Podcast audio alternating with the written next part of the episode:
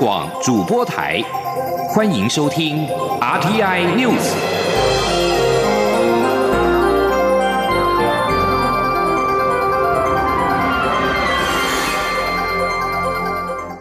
听众朋友您好，欢迎收听这节央广主播台提供给您的 RTI News，我是张顺祥。中国大使馆六号晚间成为土耳其推特最热门的主题标签之一。使馆的两侧“战狼”外交风格推文惹怒土耳其用户，而且遭到洗版。土耳其外交部则召唤中国驻土耳其大使刘少斌表达不满。截至发稿。中国驻土耳其大使馆六号的两则推文发出八个小时之后，其中一则已经被超过八千笔的留言洗版。留言内容大多是痛批使馆违反外交仪节、跨越红线。安娜杜鲁新闻社报道，中国大使馆在社群媒体的发文内容引发不满，土耳其外交部六号为此召唤刘少斌。中国驻土耳其大使馆下午在推特账号发文表示：“新疆维吾尔自治区是中国领土不可分割的一部分，这是国际接受而且不容争辩的事实。”另一则推文则是说：“中方坚持反对，并且强烈谴责任何人或任何势力挑战中国主权和领土的完整，中方保留做出正当回应的权利。”两则推文，并且标记土耳其两个主要在野党的重要政治人物，分别是民族主义政党好党的党魁阿克谢纳尔，以及左翼政党共和人民党籍的安卡拉市长雅瓦许。中国去年十二月底批准土中引渡条约之后，在土耳其的维吾尔社群忧心。中国可以利用条约罗织罪名引渡寻求自由的异议维吾尔人。土耳其国会，也就是大国民议会，是否在本会期内批准条约，成为近期本地维吾尔议题关注的焦点之一。驻日代表谢长廷六号对台湾驻日媒体表示。最近台湾有事，就是有紧急状况，成为比较大的新闻。五号，他首度应日本执政党自民党的邀请，到自民党总部，针对台湾政策议题交换意见。谢长廷六号在驻日代表处表示，四月十六号，美国总统拜登跟日本首相菅义伟将在白宫举行高峰会谈。因为三月十六号，美日外交国防部长参与的安全保障协议委员会二加二会谈联合声明，提及到台海和平与稳定的重要性，因此他期盼能够根据这个精神深化关系。美日高峰会的联合声明应该提及反对以力量变更现状的立场。他指出。最近台海局势比较紧张，与力量的平衡有关。中国的军力壮大，与台湾的军力差距扩大。美国要忙于防疫，政党轮替之后的政策拟定，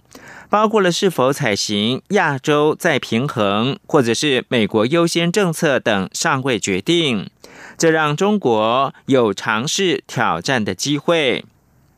台湾要增强国防，但战争并非仅靠军力，士气也很重要。比如民主国家友邦的支持也很重要。目前除了美国之外，没有任何一国可以单独的对抗中国，因此基本上需要民主国家共同的合作。极端气候正在祸害地球。气候变迁的危机已经迫在眉睫。一项新研究发现，欧洲的极端降雪和北极海冰逐渐消融有直接关联。北极发烧持续融冰，二零一八年冰封欧洲的东方怪兽恐怕不会是单一的历史事件。请听以下专题报道。一起。听世界，欢迎来到一起听世界，请听一下中央广播电台的国际专题报道。今天的国际专题报道，我们要为您报道的是从北极发烧、东方怪兽来袭，看不寒而栗的气候变迁危机。自然地球科学期刊《Nature Geosciences》在四月一号刊登了一项研究，指出北极的无冰海水和欧洲的极端降雪是有直接关联性的。这当中恶名昭彰的东方怪兽寒流，在二零一八年二月到三月瘫痪了欧洲，就是因为北极气温反常的上升，极地涡旋直接的侵入了欧洲门户，而光是英国估计一天的损失就高达了十一点七亿的欧元。现在，一支国际研究团队发现，当时被称为“东方怪兽”的这个寒流，就是因为北极巴伦支海异常的温暖，导致百分之六十的海面数个星期来无冰的一个直接的恶果。而随着北极日益的暖化，极地涡旋更可能会向南方移动，给欧洲、亚洲还有北美都带来严寒的极端气候。根据奥卢大学生态以及遗传学研究部门的专家贝利，他表示，研究已经发现，海冰等于是海洋的盖子。整个北极从一九七零年代开始，长期的它的盖子被拿开了，有越来越多湿气在冬季会进入大气层，而直接的影响到更南方的天候，也导致了极端暴雪的来袭。这项研究是运用了同位素匹配，还有卫星数据跟模型来追踪东方怪兽它的这个寒流的降雪源头。结果发现，高达百分之八十八的降雪，或者是有一千四百亿吨的积雪，可能是来自巴伦支海表层的蒸发。而这个海域在二零一八年的海冰程度是异常的低。研究人员他们说，从长远来看，冬季巴伦支海海冰的减少可能会让大气中充满了水分，也加剧了北欧更多的极端降雪事件。而即使是在气候变迁导致年平均降雪出现减少的情况之下，事实上，冬季冰层覆盖减少会导致更多降雪的想法并不稀奇。冰就像湖泊和海洋的盖子一样，会防止下面的水分蒸发到大气当中。而先前的研究就曾经将整个北美五大湖的冬季冰盖减少和湖泊效应降雪增加连接在一起。还有其他研究人员是以模型来探索海冰下降、蒸发增加还有降雪之间的关联，特别是在西伯利亚沿岸地区。但是由于在北极采集样品具有后勤上的挑战，因此很少有研究试图要将北极海冰的减损、还有蒸发增多以及特定的极端气候事件直接的连接起来。特别是巴伦支海，这里呢是冬季海冰流失的热点。从一九七九年以来，三月份的最大冬季冰层覆盖率已经下降了大约百分之五十，也是探索这一类关联的一个理想的地点。而根据这项研究作者的结论，就是如果当前的暖化趋势持续下去的话，到二零八零年，无冰的巴伦支海将会成为欧洲大陆冬季水分的主要来源，而这可能会以极端降雪或者是下雨的形式，对交通和其他的基础设施带来更大范围的破坏。阿拉斯加大学安克拉治分校的专家威尔可他表示，日益频繁的极端冬季暴雪事件。将意味着粮食供应短缺、燃料不足、个人用品、农作物收成、农产品，还有人类食物网基础的破坏。这份研究的主要作者贝利他说：“考虑到冬季气候正在逐渐暖化，北极海域变暖可能导致欧洲更多的降雪。这听起来似乎违反了人们的直觉判断，但是自然是复杂的。在北极所发生的事不会只影响到北极而已。”大气科学家朗恩他表示，目前其他研究人员正在研究海冰下降跟夏季北极气旋活动增加这两者之间的潜在关联。而尽管所涉及的过程有所不同，但是海冰变化会直接影响天气这个观念，目前正是热门的话题。以上专题由吴宁康撰稿，海清清播报。谢谢您的收听。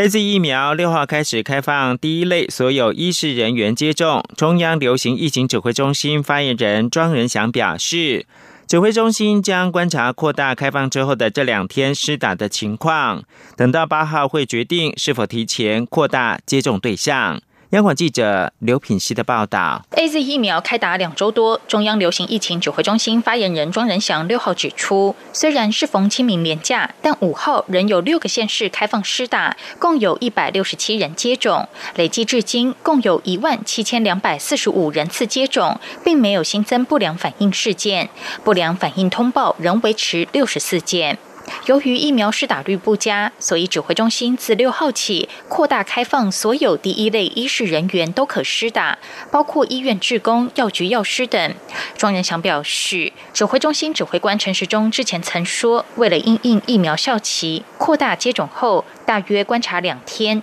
就要决定是否再往下开放给第二、第三顺位的人施打。因此，这两天的施打情况，八号就会比较清楚。他说。我记得，呃，指挥官在有说过，在就是两天了，可能明天就是要知道明天的那个数字哦，所以应该是什么时候会知道？应该是明天，就是后天的即中午的时候会比较清楚，到底呃是施打的状况是怎么样啊？根据这个再来做，是不是要再呃加快这个，就是要要再扩大到呃第二类、第三类这样。OVAX 配送的 A Z 疫苗目前正在进行封间检验，这批疫苗的效期只到五月三十一号，比目前正在施打的首批 A Z 疫苗效期还短。如果届时打不完，是否要展延或是报销？庄仁祥说，如果要展延，药厂必须提供安定性报告。在目前无法展延的情况下，指挥中心会想办法把这些疫苗尽量打完。此外，由于 A Z 疫苗的血栓疑虑未解，现在传出英国政府也在考虑让三十岁以下的民众改打别款疫苗。庄仁祥对此表示，许多国家都在检视 A Z 疫苗跟血栓的关联性，许多国家也并未做出禁止施打的建议。指挥中心专家会议也认为，目前仍缺乏更多文献，而且没有接获类似的通报案例。但是建议怀孕妇女以及接受荷尔蒙治疗者。在接种前，请医师评估。指挥中心也会持续注意相关事件。央广记者刘聘期在台北的采访报道。而在国际间，欧洲药品管理局 EMA 最快七号公布阿斯特捷利康 A Z 疫苗发生血栓不良事件的最新评估。世卫组织的官员盖茨巴六号在线上记者会对此事也提出回应，表示目前没有改变先前评估的立场，也就是接种 A Z 疫苗的益处超过风险。不过，盖茨巴表示，针对疫苗跟血栓的议题，世卫正与欧洲及其他区域监管机构紧密的合作，会及时评估最新的数据。A Z 出现血栓案例，让欧洲相当的忧心。欧盟药品管理局三月跟世卫同样是背书，A Z 疫苗能够预防感染以及减少死亡。但欧盟药品管理局 E M A 表示，无法完全排除疫苗与少数血栓案例的关联，将持续审查病例，并由专家进一步的评估。EMA 的药物警戒风险评估委员会六号到九号举行全体的会议，将对疫苗做出最新的评估建议。预期 EMA 评估结果会在七号的下午公布。中央广播电台。是阳光，像台湾之光穿透世界之窗；是阳光，像神鹰翅膀环绕地球飞翔。现在是台湾时间清晨六点四十四分，又过了二十秒。我是张顺祥，继续提供新闻。台铁泰鲁格号列车酿成重大的出轨意外，国家运输安全调查委员会在六号召开记者会，证实事故发生前，边坡上方的工地并不是停工的状态，也不止一部工程车在施工。酿货工程车则是往变道下方行驶过弯时，卡住树丛之后熄火，再翻滚到铁轨上面。距离泰鲁格号撞上的时间只有一分钟，列车司机员看到的时候已经是完全闪避不及。央广记者吴丽君的采访报道。台铁泰鲁格号第四零八次列车二号在花莲清水隧道发生五十死两百多伤的重大出轨惨剧，委员会几乎动员所有人力，历经四天不眠不休的搜证，配合公路总局提供的监视画面、列车的行车记录器以及影像记录，加上在事故现场残骸中寻获的工程车记录卡。终于在六号的记者会上初步还原事故发生前后的状态。委员会主委杨宏志表示，经过时间方位及位置的校准及比对后，显示酿货工程车在事发前载运了一堆轮胎驶入工地，卸下轮胎后又准备开往下方变道，不过却在过弯时卡住树丛，然后熄火。杨宏志说：“这部工程车它滑到铁轨上去的时候，离我们泰鲁格号撞到它的时间其实就是一分多钟。所以这个第一时间工程车的位置，它在坡顶，就在靠近轮胎这一堆的区域。那旁边有一个怪手在作业。再来呢，这个工程车它就往下开，弯过。”工人的铁棚之后呢，它的角度有点偏，卡到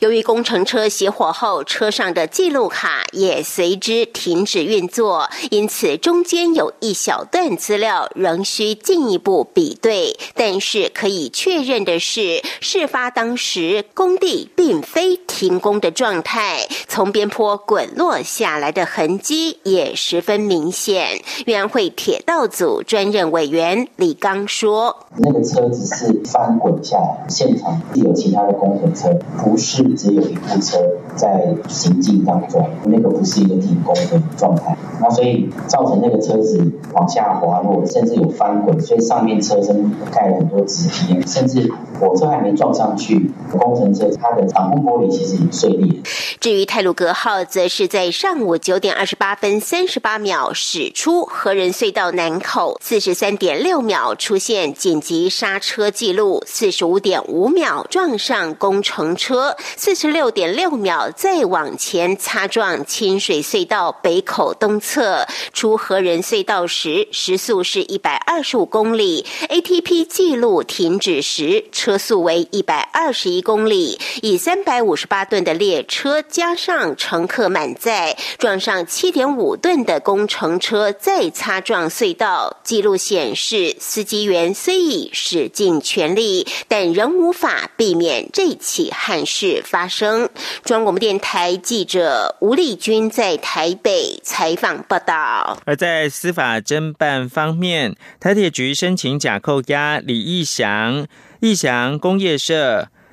东兴营造有限公司的财产获准。花莲地方法院六号强制的查封，而且是执行完毕。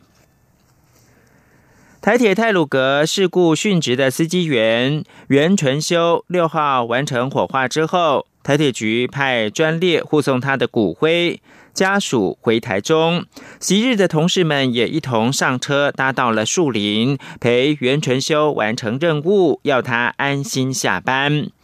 这班八七二五次专列是九节的柴电车，中午十二点八分花莲站发车，由吴长志担任司机任务。他说：“纯修的工作还没有完成，决定用专业的方式将他运送回树林，完成下班的程序，再继续的行驶到台中，先陪他下班，再送他回家。”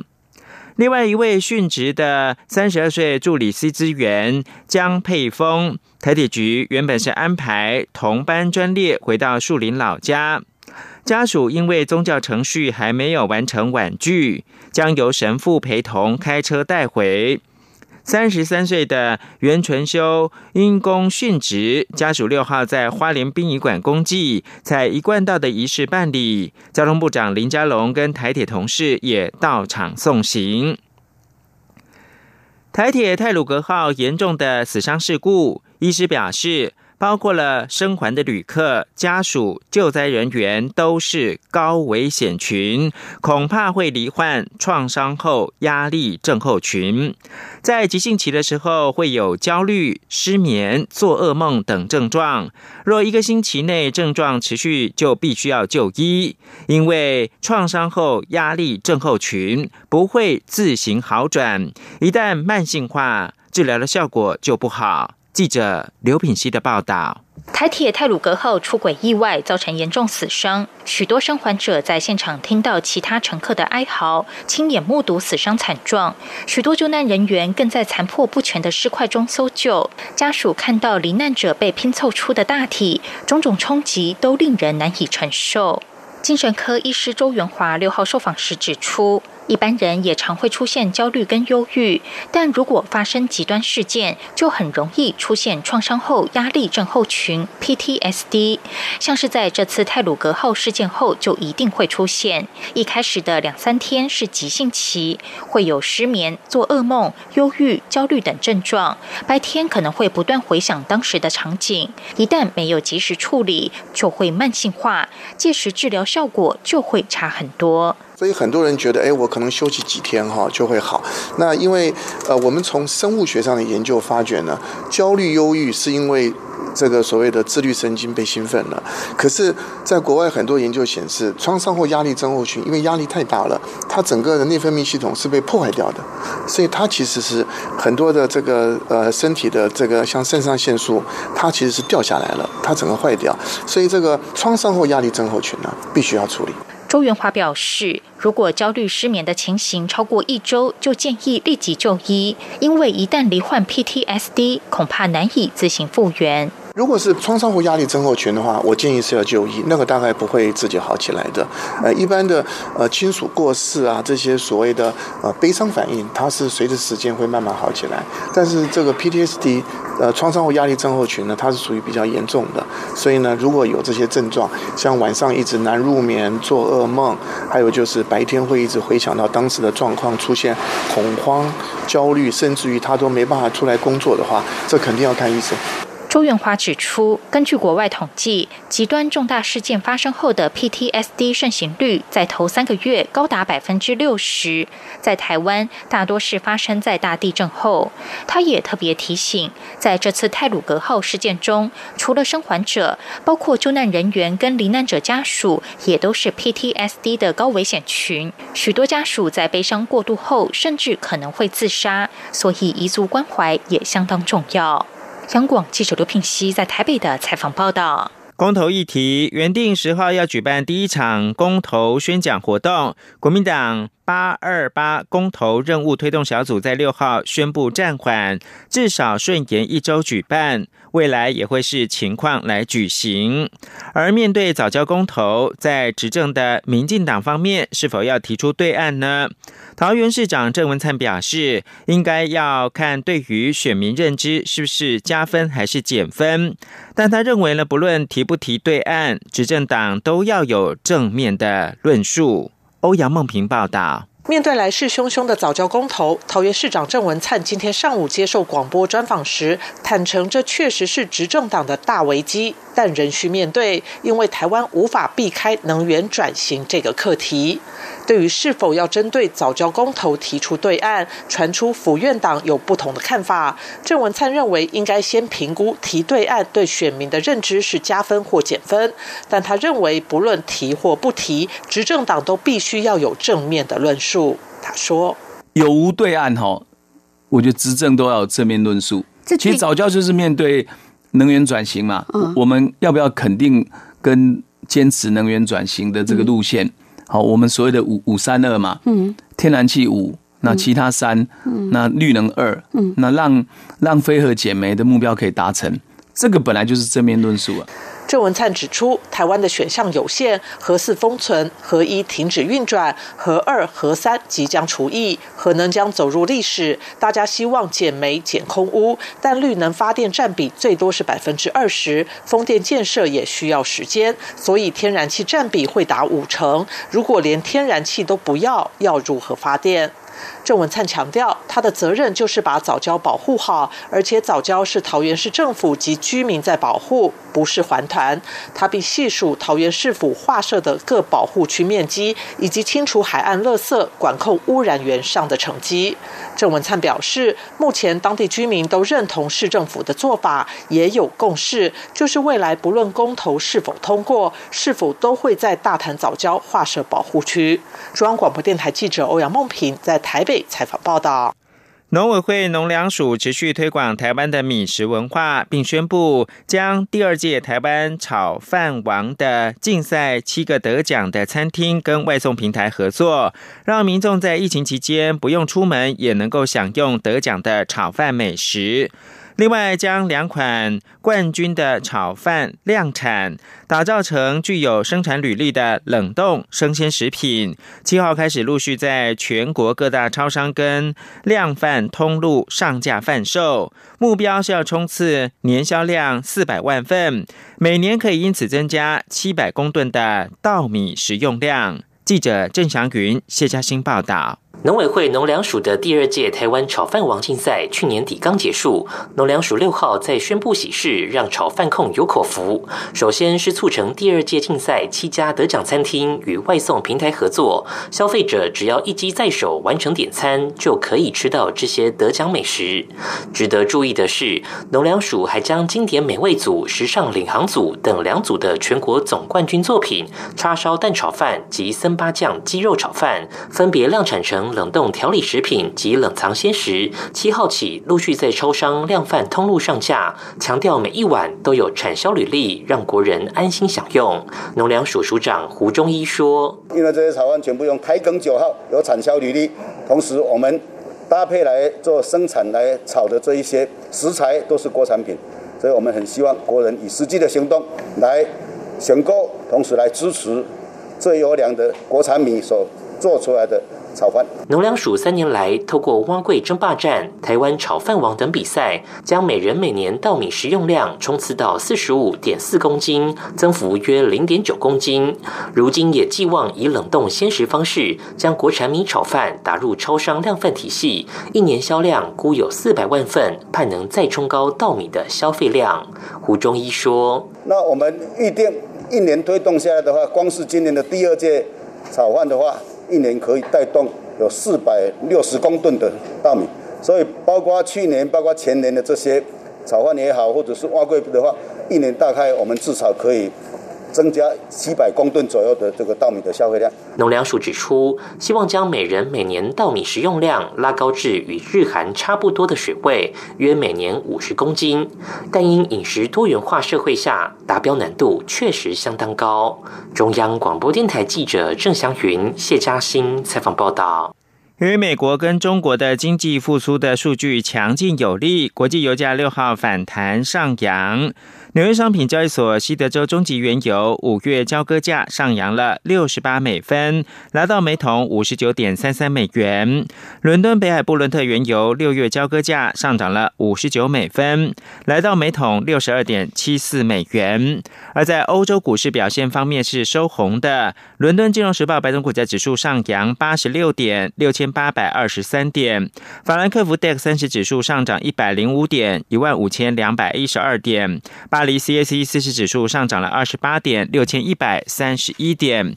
美国股市是震荡收低的，道琼指数下跌九十六点三万三千四百三十点，标准普尔指数下跌三点四千零七十三点。科技类股为中心，纳斯达克指数跌了七点一万三千六百九十八点。新闻由张顺祥编辑播报。